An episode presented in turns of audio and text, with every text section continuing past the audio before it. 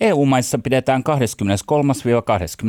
toukokuuta vaalit, jossa valitaan Euroopan parlamentin jäsenet. Suomessa äänestyspäivä on sunnuntaina 26. toukokuuta. Minä olen Pekka Mykkänen, Helsingin Sanomien toimittaja ja entinen EU-kirjeenvaihtaja. Tässä podcastissa ollaan into piukeena eurovaaleista ja yritetään avata kuulijoille, mistä näissä vaaleissa ja Euroopan unionissa on oikein kysymys. Und angesichts der vielen Probleme auf der Welt. Tässä podcastissa vieraamme on journalisti ja podcastin pitäjä James Cantor, jolla on sekä kiinnostavaa sanottavaa että erikoinen elämäntilanne johtuen Britannian EU-erosta eli Brexitistä. Toivon, että pystytte seuraamaan keskustelua englanniksi, johon vaihdan nyt. So, Our guest today is James Kanter, who is the host and co producer of the EU Scream podcast. He worked previously as the New York Times correspondent in Brussels, and he has covered the European politics for about 15 years. He joins us on phone from Brussels, from the heart of darkness of the European Union. Welcome, James. Uh, thank you, Pekka. Thank you. Uh, but I'm feeling a bit exotic, so I'm going to say Kitos Palion. Oh, wow. Kitos Palion. How you doing? Is it dark out there in the heart of darkness? Yeah, yeah. Look, I, I know the Finns have a sardonic side to their characters. So yes, with my tongue, I guess only halfway in my cheek, I'd say it's dark, and I'd say that the light at the end of the tunnel is the light of the oncoming train. Ooh. And is that train on schedule now that you're in Brussels?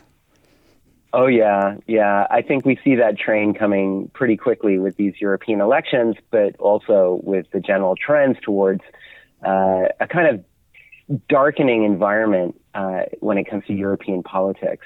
Mm-hmm. Uh, but seriously, seriously, Pekka, thanks for having me on your show. And let me just say that we in Brussels really do miss you and your great journalism. And Ooh. I think it's so hard. I think it's so heartening that we can keep our conversations about Europe going like this. I feel the same. Thank you so much, James. So let's get down to business with some European politics. But first, I would like you to explain a little bit what is it that you aim to do with your EU Scream podcast. And let me first read part of the description on your website so that our listeners have an idea of what you're doing. So, this is a quote from your website. We talk about how populists and extremists are shaping dark future for Europe. One day, the victims of haters and imposters could include you. We like Europe, but we understand it needs to change with the times. We are non-partisan, but we worry about preserving peace, individual liberties, and social justice. So tell me, what is the purpose of your show and what created a need for you to do this? I saw year after year how Brussels was becoming a highly toxic brand among so many editors and broadcasters and consequently even more among the general public. And yet, I also saw year after year how European integration, despite its problems, problems that you know about very well, has an important role to play in fostering fairness and democracy, both inside the bloc, but also externally. So if you if you feel the way that Brussels works is deeply flawed, but you also want to keep your you know you want to keep European integration on track, in order to promote fairness and democracy, you might feel quite lonely right now. Now, look, we're a podcast, we aren't politicians, we don't have bags of money to turn things around, but we can explore solutions. We can talk about the European project in a clear eyed way, warts and all, without being obsequious. And we can do that because we're totally independent. And to go back to what we were talking about a second ago, you know, maybe we have a way of talking about Europe that will make listeners feel a bit less in the dark, a bit less alone. By listening to EU Scream, you're, you're going to be part of a community of people who aren't fawning over the EU like it's going to save the world, but who at least are passionate about the kind of Europe that works for all of its citizens and the kind of Europe where a wide variety of people want to live. Hmm. And what's the right way of describing what you do? Is it journalism? Is it activism? Is it something in between? You you had, for instance, in in your show, you interviewed the competition commissioner Margrethe Vestager from from Denmark, the lead candidate of the Greens, Bas Eickhout, and all sorts of experts on your show. So what what is it? Yeah, we've had a really wide variety of people who've been on the show, including celebrated academics like Barry Eichengreen, the, the economic historian, the conservative Dutch liberal Frits Bolkestein. He's the guy who set off huge arguments across Europe in the 90s about multiculturalism. And to be absolutely clear, we aren't activists. I do this podcast uh, by doing what I know best, which is independent quality journalism. Now, you know, for sure, EU Scream does have a more relaxed and satirical tone than other European media. But that's partly because we don't want to bore you to death before we get to the important points. Those important points often being whether this agenda of security, uh, blocking immigration, nation first economics that's being promoted by, in particular, the far right makes any sense. And I'd say that this relaxed and satirical tone is also our way of trying to be, how can I put it, less precious, less formal, less kind of kowtowing towards these grand poobahs of Brussels. Let me just remind you, if you've forgotten, that people here in Brussels still actually take the time to address Federica Mogherini, who oversees EU foreign affairs, by the title of and I'm going to begin now, High Representative of the Union for Foreign Affairs and Security Policy, Vice President of the European Commission. I mean, something dies inside of me each time I hear somebody enunciating that title. And you know, Brussels officials sometimes wonder why they are seen as such stuffed shirts by the rest of the world. Anyway, that that's just as an aside let's let me just reinforce that insightful and accurate journalism can also be provocative and satirical journalism. Mm.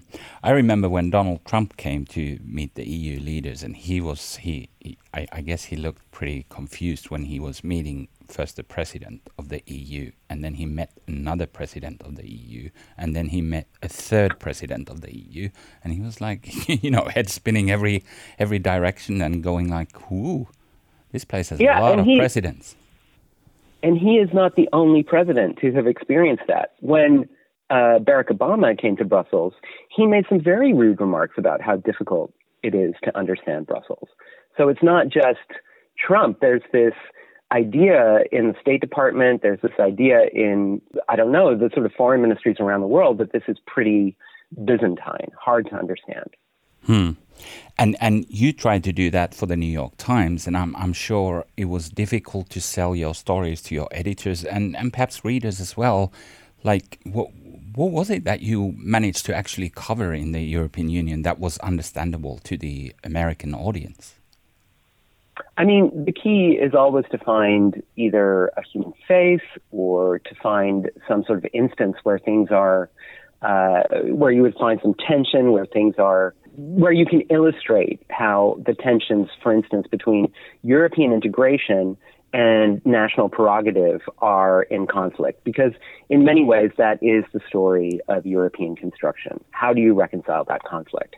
And if you can find a human story to illustrate that, if you can find an instance where those things are coming into conflict, where money is being spent in the wrong place or too much money is being spent because governments can't reach a decision, I mean, that's the kind of thing that I think can illustrate pretty well uh, some of the problems with the European construction. Mm. And and one more question about your podcast is, um, I could you illuminate our listeners on what you have in mind when you use the word progressive? I ask you this as as this word may have kind of an old sound in the Finnish context, uh, edistyksellinen, perhaps due to the political battles of 1970s, or maybe it's just me thinking that. But anyhow, uh, do you see, for instance, do, do you see a difference between uh, the way in which the term is used in American political landscape versus the yeah, European look, one? Yeah, I, I mean, I agree that progressive is going to mean different things to different people in different countries. Across different eras. But rather than thinking that the term is stuck in the era of hippies or militants, you know, the sort of 1970s idea, I'd point out that there are a lot of people right now seeking to lay claim to this word. Uh, and it's a word that basically means having a positive view of change so that life can be made better for greater numbers of people.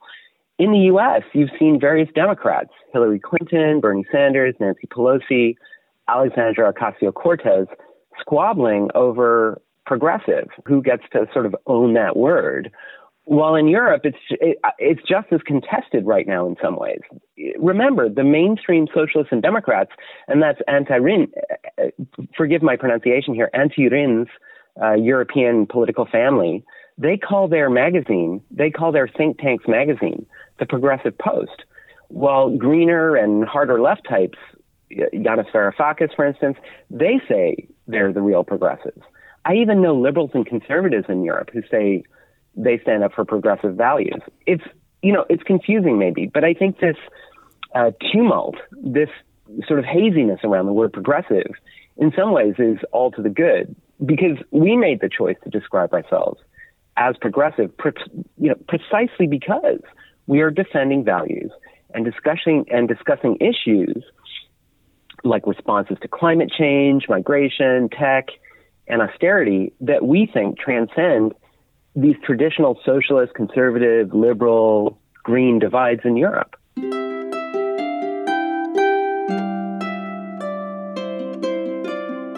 I know you crisscrossed Europe for years. You met countless ministers, commissioners, prime ministers, members of the European Parliament, all sorts of muckety mucks, if there is such a word, during your travels, and they're in Brussels, obviously. Now, what is your analysis of how is Europe doing right now? What is the political temperature, if you will? Yeah, it, uh, sweaty, sweaty weather, sweaty mm. weather. You know, nervous times. Uh, uh, on the one hand, Brexit shows that leaving the EU is reckless. It's fraught with economic danger. So this existential question for the EU is sort of moot for the moment. The EU is going to survive despite the utter mess its member states made of the financial crisis and the migration emergency. But, you know, on the other hand, betting on the EU remaining as it is is equally naive. Why is that? Well, going back to these elections that are coming up uh, very, very shortly, the center ground of European politics is collapsing. And that's making the grand coalitions harder to achieve in a lot of member states and on a European scale that have been a familiar feature of the European landscape for decades. And then, of course, there's this rise of the far right that now wants to recast the EU in its liberal and uh, I dare say bigoted image. Know, it's no longer possible to keep the radicals at the edge of the system. And so the stability of those earlier decades is ebbing away. Uh, frankly, I don't know how much Brussels can really get ahead, can get out ahead of these issues, or whether it just kind of needs to wait to get hit by that oncoming train. Uh, after all, it's a very hard thing to kind of conceive of unless you're here but it's up to the 27 or 28 member states to decide on how to make the EU work better. It's not going to magically come from Brussels itself. Well, as you can hear, James Kanter is like one of these machines. You press a button that says talk EU politics, and this comes out. After the 2014 election, members with far right nationalist views stood at around 10%. Uh, that's around 70, 75 uh, members of the parliament. And yes, that could rise significantly. So where you're seeing the strength and where you're seeing the upswing in support for this sort of brand of politics is probably where you'd expect. Finland, France, Italy, Hungary, the Netherlands, Poland, Slovakia, and the newcomer Spain. Now, the far right in Germany and Estonia will probably do a bit better too. It's also interesting to note how, in some cases, there are liberal and mainstream alliances that are forming to fight the far right. And you see that in Poland, where there's, there's a, a sort of European coalition of opposition forces. But in terms of what all this means, in terms of the political strength on the European stage, the one thing that we're waiting to see is how many of these far right parties join Salvini's group. Uh, that's Matteo Salvini, who's the deputy prime minister of Italy, uh, for many people, he's sort of emblematic uh, figure of the far right in Europe right now. He's got this European alliance for people and nations. And the joker in the pack here, in some ways, is what Hungary's Viktor Orban, the prime minister of Hungary, and his Fidesz party do. If they defect from the center right European People's Party, then you have a very powerful far right bloc in the making. My point is, this is not so much about the polls themselves, it's about how these kind of marginal gains for the far right play out.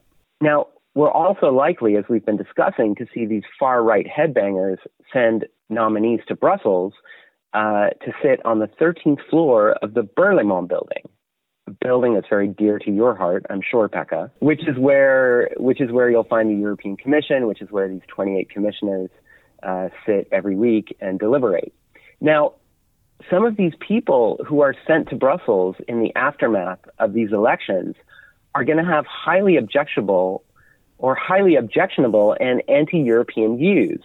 So if you take the fragmentation of the parliament and then uh, people like uh, Salvini and uh, the Polish leadership and the Hungarian leadership sending uh, some very, very new kinds of European commissioners to Brussels, these are just two of the factors that make the process of choosing the next EU leadership, and remember that includes the president of the European Central Bank and the EU's foreign policy chief too, not just all of these presidents, you know, the Commission, the Council, and the Parliament, super, super complicated.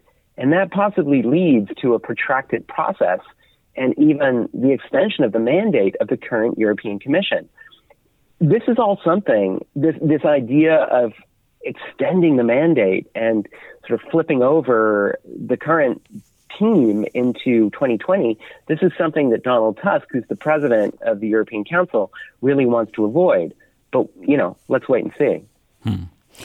How do you explain the paradox that there's some polls indicating that people are actually quite happy about the European Union. Majorities in every member state would vote to stay in the Union, as was shown in the in the previous uh, Eurobarometer poll. And yet, these populist parties are scoring victories in elections, so they're showing very, you know, strong support in the polls, even here in Finland.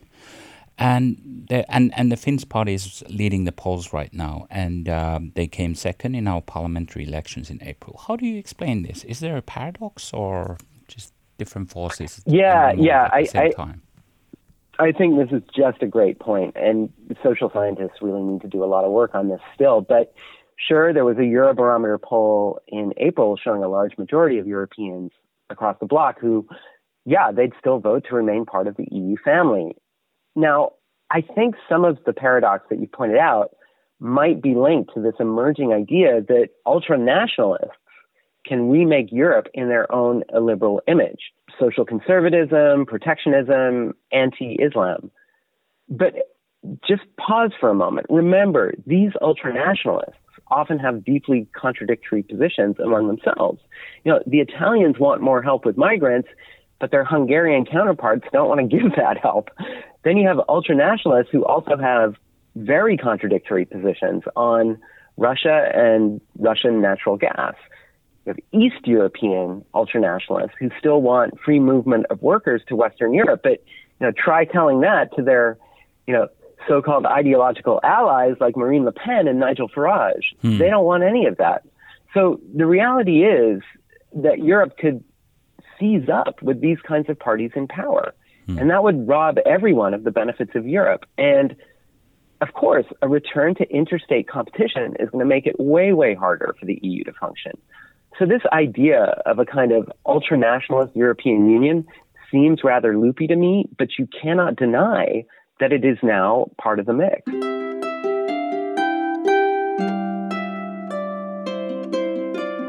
I've noticed that many people have difficulties to understand how the European Parliament works. I, I hear that from my colleagues who who never been to Brussels or never covered the EU. And is there an easy, brief, and humane way to describe it? Say, when it comes to coalition building and the sorts, how do things get done and laws passed in at the Parliament? hey, eh, I'm all about humane, but I, I can't really guarantee that when you talk about the parliament. Let me let me try and give you some bullet points here. The parliament can't initiate legislation, so it gets less respect than it probably should. What everyone needs to know is that the European Parliament essentially finishes off writing legislation that's proposed by the Commission. So a lot of times the uh, members of the European Parliament are polishing laws in partnership with governments, and a lot of them are doing this with great skill and great dedication. That said, the sheer volume of lobbying that goes on at the Parliament from these powerful industry groups in Brussels means sometimes, yes, legislation gets neutered. But I, I think it's really important to make a more general point that some of the brainiest people in the world have admitted to struggling to understand the way the EU works. And that's not just the European Parliament. And that's because the EU is explained so poorly by most domestic media. I'm sure the Helsingin Sanomat is an exception. Of course. And by most and by most school systems, and I'm sure the Finnish school system is a great exception. and it's also it's a kind. And it's also, as you know, you know this full well, Pekka. It's also very voguish among think tankers and pundits to be as rude as possible uh, about Brussels. That sort of sells. So it's actually, in my view, it's actually not all that complicated to explain Brussels once you get to grips with the jargon and the main players. But I don't know. There's we never seem to really get to that point very frequently. Yeah. All right.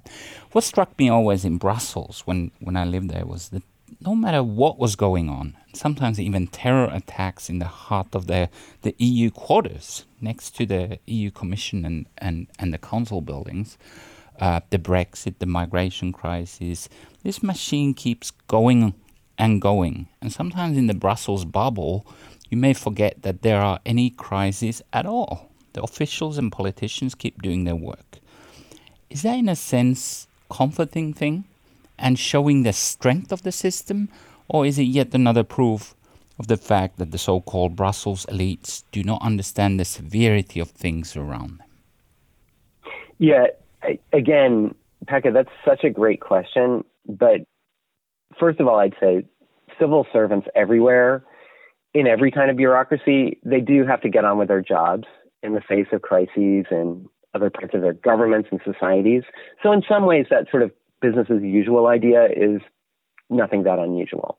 It's just that when it comes to Europe, expectations often are unrealistically high. That Brussels somehow has the wherewithal, somehow has the kind of capacity to be solving or at least easing these fiendishly complicated transnational problems through consensus. But the truth is that these member states, these 28 member states, actually really don't want Brussels to solve a lot of these problems if doing so is going to impinge on their interests. So remember, member states have given Brussels direct authority to solve these problems in only a very, very limited number of areas. And, you know, you get what you pays for. it's just, it's, you know, you, anything that's ineffective coming out of Brussels, you equally have to look at the system, the structure that was set up, and whether it has the capacity to solve those problems.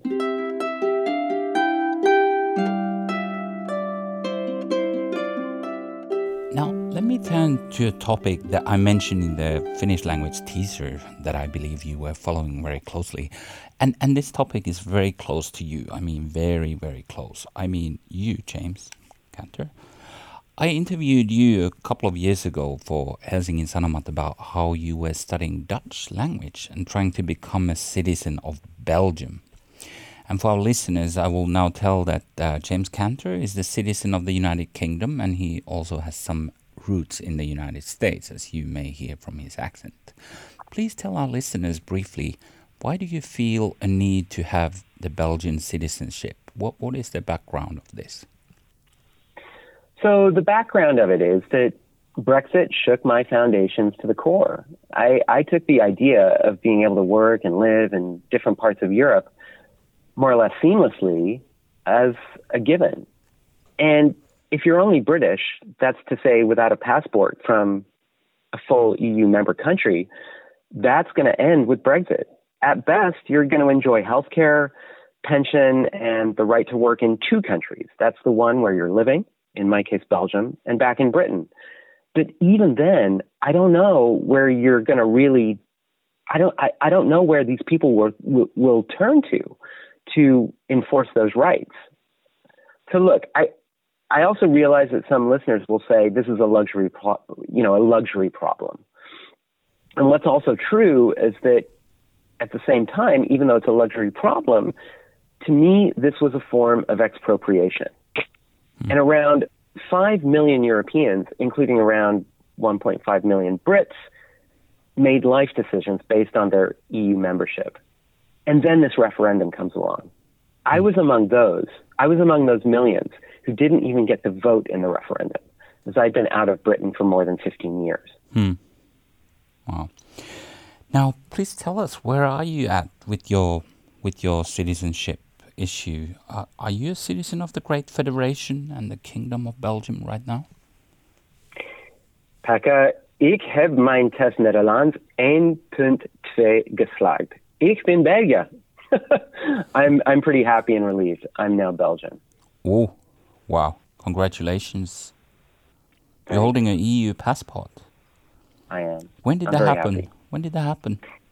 It actually happened only a few weeks ago, hmm. and uh, it was it was really uh, sort of an emotional moment. Um, I mean, you know, these things get watered down into sort of simple bureaucratic steps, right? You know, you get a letter through the door, you have to go to the commune, hmm. uh, you know, pick up a letter, then go back and pick up a card. So it, it all seems rather banal at the end of the day. But I can tell you, I felt so relieved. Please take us to the morning of June 24th of 2016. And I know it's depressing and painful for you, but tell us, how did you feel when the results of the Brexit referendum came in and it became evident that the Leavers have it and majority of the voters had decided to leave the European Union? Well, I must have been pretty bleary eyed. Look, I, I went to bed thinking, like the rest of the world, that the result would be Remain and especially so after the murder of the Labour member of Parliament, Jo Cox, by that far right anti European fanatic shortly before the referendum was held. Hmm.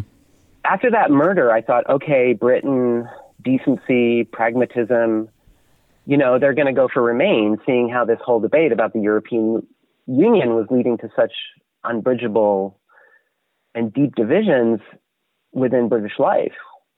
And then when I turned on the radio and heard the news in the morning, it was like a punch to the stomach.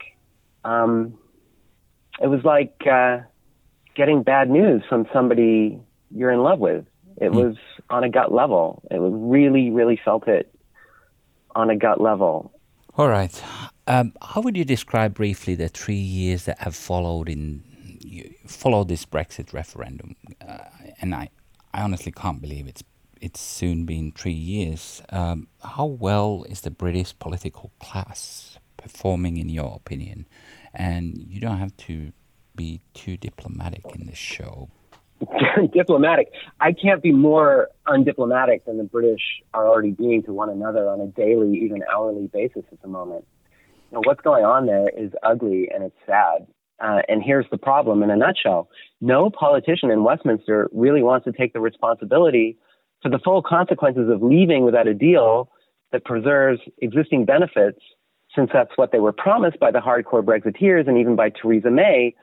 But we know that such a deal isn't on the table. So we are stuck in a kind of Groundhog Day loop where exactly the same arguments play out, but in a steadily more caustic form at the start of each 24 new, you know, 24 hour news cycle. And by caustic, I mean stuff like this conservative backbencher, Jacob Rees-Mogg, retweeting anti-EU comments from the far-right German party, the Alternative for Germany, uh, in order to dec- discredit Brussels. And that's what I mean by ugly. It's stuff that I never thought I'd see in my lifetime.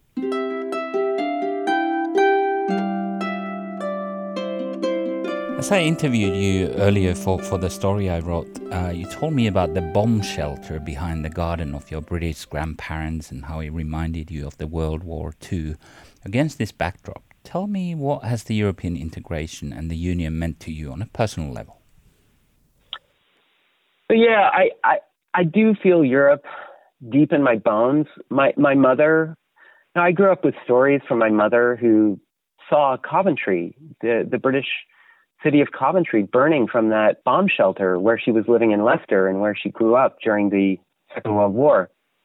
But also, you know, don't get me wrong, the EU has deep, deep imperfections. There is this hypocrisy and mumbo jumbo that we pick up here in Brussels. And a, lot of policies don't have that much effect, and a lot of them get ignored by the member states. But I do think that the EU is synthesizing a lot of the good ideas from the past couple of decades that could help create a more just and humane world and a world that I that personally means a lot to me. And here I'm thinking of hard targets for carbon reduction, implementing caps on bankers' bonuses, taking some form of action against the digital monopolies, and you know even things like attempts to keep trying to bring Iran in from the cold. I don't see those po- those kinds of policies coming out of Beijing or Washington. Do you? Hmm. Yeah, I know. Okay, I'll ask you a question that I put to many of my guests in this podcast, and um, I'm, I'm one of those voters in, in the European Union. Is there any point in voting in this Euro elections? I don't think my neighbor Matti is voting, and there is so much to see on telly on the election day. What do you, how do you advise? Um, yeah, maybe maybe go next door and unplug Matti's TV. I don't know. Maybe you can do some form of intervention. Um, voting, voting, yeah, it has to be an unqualified yes. I mean, people should vote, and I kind of like being the citizen of a country now. Hooray! Where I hmm. have to vote. Yeah. It is the law. Yeah, it's the law in Belgium. I think it's from the 19th century, actually. It's been there yeah. forever. Hmm. It's also the law in Bulgaria, Luxembourg, Cyprus, and and and I think Greece. Hmm. Now, in Belgium, by the way, the participation rate was 90% in 2014 right. yeah. versus 39% for Finland, That's which still right. has a lot better mm-hmm. record than Slovakia, which yeah. comes in at 13%. There is every reason to be concerned, though, uh, since these uh, first European elections, the first direct European elections to the European Parliament, there's been a steady decline in voter turnout. It was 61% in 79, and then we had 42.6% in 2014. We are getting signs that people beyond the Brussels bubble, beyond the Europhilic countries, uh, still aren't really interested in these elections. So this abstention rate could be pretty high once again. And I'm not that optimistic that you're going to be able to get Matti to the polls. Mm-hmm. All right. Thank you, James Kanter, so much for appearing in this show. Ja kiitos kuuntelijoille. Tässä oli tämänkertainen Into piukeena eurovaaleista podcast. Lisää vastaavaan luossa lähipäivinä, eli pysykää kuulolla ja tiedä vaikka innostuisitte luovuttamaan äänenne jonkinlaisen eurooppalaisen tahon käyttöön. Many thanks, James. It's an absolute pleasure, Pepe. Great speaking with you. Thanks.